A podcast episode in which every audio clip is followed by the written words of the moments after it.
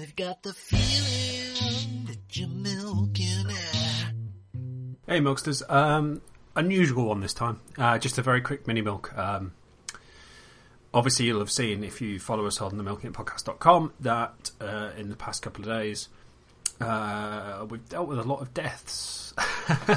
so, uh, one, one of my childhood heroes, uh, Ron Moody, passed away, uh, which we'll talk about on the next show.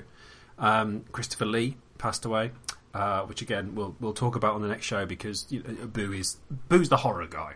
Um, but very quickly, just wanted to address Dusty Rhodes passing. Um, I think it, it, it, it wouldn't be right unless we we put something out just to say, um, you know, God bless him. If you believe in that, God bless him. If you don't, Sky G, bless him. But um, what a performer! What an amazing performer! Um, we Dusty Rhodes has be, had become um, a running joke between Boo and I. Uh, whenever I'd put a picture of Dusty Rhodes on, it was because I was teasing Boo to say that he looked like him. Very hard last night watching or re-watching the um, the documentary about him. Uh, WWE put out. It's on the network. You can get it on DVD, etc. Um, just an amazing performer. Um, and an, another person who captivated me as a young wrestling fan. So basically, uh, the last time I remember being emotionally moved, like properly to the point of actually shedding a tear uh, by a wrestling death, because there was a point where lots of wrestlers were passing away in a very short period of time. But the last one who just totally got me was the Macho Man Randy Savage because he was the guy. He was the man growing up that I was like, ah, oh, he's he's my guy. He's the guy who got me into wrestling. You know, the, the, stupid, crazy things that he wore and the way he was and the years and blah blah blah. Um, one of the other guys who I would say captivated my imagination and got me into wrestling, but also encouraged me to look further into their background was the American Dream, Dusty Rhodes. Um, he was the bridge to me finding out about the NWA and WCW and all that stuff because I was I was completely, as most people of my age were, growing up a WWE kid or a WWF kid. You know, I, I was part of that Hulkster generation of uh, you know training and uh, saying your prayers and all that kind of stuff. But but Dusty was just that character that was so captivating, so great, and so funny. He was also one of those characters and was so charismatic. I've had two instances with this that he could captivate people who weren't into professional wrestling to listen to him and be, you know, turned on by him because he, he was so good. I had one when I was in I was I was up in Edinburgh and I bought one of the the, the Silvervision uh, tagged classics and uh, one of the I, can't remember the event, but it was it was the Big Boss Man versus uh, Dusty Rhodes, and um, I remember popping it in just because we were we were chilling in the afternoon. We got a bottle of Jim Beam, and me and my my, my greatest friend in the world, Alison. She, so we were we were chilling there and having a drink, and uh, you know, she was like, "Oh, do I have to watch wrestling?" And the moment Dusty Rhodes came on and cut a promo, she was into it and she was just laughing and she could not wait for that match. And we sat through that match and she just thoroughly enjoyed it. He such a captivating presence. Um, and I, you know there'll be lots of eulogies that go online. There'll be lots of people talking on podcasts of it. But man, what a guy!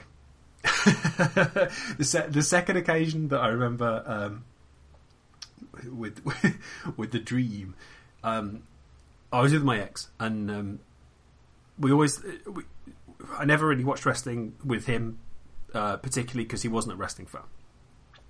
Uh, but we always watched the Hall of Fame because you know it's it's a different kind of show and it's that kind of thing. And it was Dusty Rhodes' um, Hall of Fame exception speech, and I remember him getting to the end of the speech and the crowd going wild, obviously because it's it's the dream and he was there. Um, and my ex turns around to me and he said, That's amazing. He's amazing. That's the power that he had. That's the wonderful thing that he had was that captivating superstar presence of. As soon as you saw him, you were drawn to him. I mean, even in the last couple of appearances that we saw him with the, you know, with his sons, and thank goodness they they did that. You know that that must mean the world to them, and you know my thoughts go to them completely. But he was just that presence. He was pro wrestling. I also hope that um, the, the younger fans that are kind of drawn to him, uh, and it, it might not even be the younger fans, might just be fans in general, who are drawn to him because of the news of his death, um, are aware of how important he's been for the current crop of superstars. So he is his involvement with NXT has been paramount to the fact that we are now talking about NXT being the most exciting thing to watch and you know the greatest thing going on. And you know they've created the indie with all the money and etc etc is because of him. And his promo classes and his input into that school are invaluable. So you know I I really hope they pay tribute to him on the next show. I really hope that Raw is a tribute to him as well. Um, he deserves that.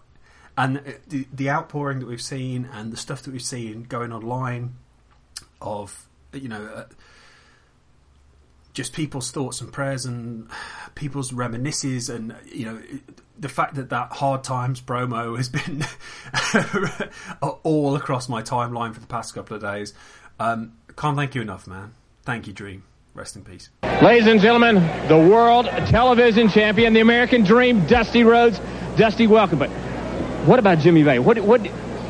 He tried it. They almost got him again. This has got to stop somewhere. Let me tell you something, David Crockett. This is going to cease to exist. It's going to stop now. I don't play no games. And I don't take no prisoners. Wall is going to have a lot of help.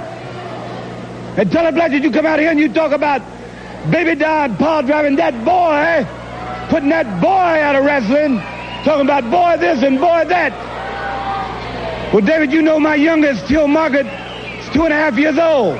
And I tell her a story about the cold-blooded sausage maker that's walking through the woods. And these little pigs run around. And he grabs the little pigs and he making cold-blooded sausage out of them. But always in that story, when she's scared and her eyes are big as silver dollars, the American dream comes and saves the little piggies. But in this case, I am the cold-blooded sausage maker. Tully Blanchard. And you the little piggies. And you running around with one big pig. That's right. And I hope my mama don't call David and get on for me talking this way. But she ain't no lady. She ain't no 10. She's nothing more than something off the, I ain't even gonna talk about it. And you talking about now, you gotta deal with a dealer. That's fine. Cause that's risky business. I am risky business. I am the cool, blooded sausage maker.